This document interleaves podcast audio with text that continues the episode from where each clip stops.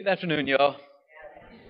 It's good to see y'all again today. Um, I do want to say real quick, I want to say thank you to Father Josh. Um, he was able to be here a lot this past summer and the times that I was away or sick or whatever. Um, but he leaves on Thursday to head back to Rome. So, um, so this will be his last mass here with us. He does a mass tomorrow uh, with St. Jen, and then he'll be flying back. So pray for him on his journey back to Europe, uh, where he'll be there for another year and hopefully be back around uh, during the holidays and stuff. So thank you for, for filling in so much, brother. Appreciate it. Guys, we have uh, a great, great, great gospel. This is one of my favorites in the in the gospels. Um, it's a beautiful image of Peter and his faith, and I think we can so many times relate to this, right? So you got a picture in your mind like you're fishing and they're two miles out, right? And this big old storm blows up.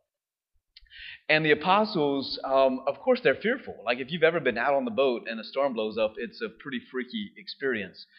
Um, and even some of the most skilled fishermen can tell you that there's been moments that they were definitely scared um, being out on the boat. So it's one of those moments. Big storm blows up, and all of a sudden they see Jesus. And the scripture says they think it's a ghost. And I think I would too, right? I mean, it's not every day you see somebody walking on water. Like that's not that's not a real common thing unless you're in Louisiana and it's raining and you walk on the sidewalk and there's a good test of discipleship.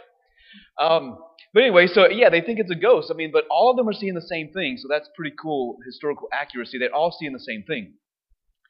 And what in the world gets into Peter to make, to think that okay, Lord, if you're not a ghost, like I want you to prove it. Like command that I come and walk on the water. What's he thinking? I would have never thought to say something like that, right? But he does. And so Jesus says, Come on. And so he gets out of the boat, and Peter begins walking on the water. There's a few things I want to highlight on this. I think number one, he's walking on water. like none of the other apostles got to walk on water. I'm sure when he got into the boat after he sunk, they probably made fun of him because they're a bunch of guys like, uh uh-uh, uh, couldn't even walk on water. You started sinking, right? But I mean, seriously, Peter was walking on water. That had never been done before by a regular human being, right? Walking on the water. Um, and it's really cool. The scripture says he did that in the midst of the storm. Right? Jesus didn't make the storm slow down just so Peter could have a nice little walk on water. Peter walked on the water in the midst of the storm. And I think that's really kind of cool in our own lives because isn't that when we need faith? It's usually in the midst of the storms of life that we have to step out of the boat, get out of our comfort zones, and walk towards Christ. Right? He's in the midst of the storms. And I love that image in this. He's with us in the midst of our storms, guys. And we don't have to fear. That's what he says. Once Peter sinks, he says, Take courage. Don't be afraid. It's me, right? And so this is, I think, a really good thing for us to hear today. So Peter, um, number one, is walking on water. Number two, when he does begin to sink, why? It was because he takes his eyes off of Jesus. He's walking in the midst of a storm, but he gets afraid because he takes his eyes off of Christ. In one of the other Gospels, it says he looked back. Yeah, that's when we normally falter in our faith. In the midst of our storms, so many times we're strong and we're, we're kicking it strong. We, we, we're good. And then all of a sudden, it's whenever we do that and we look back to where we were that our faith will begin to get shaken, right? And I think Peter shows us that, and that's when he sinks, right?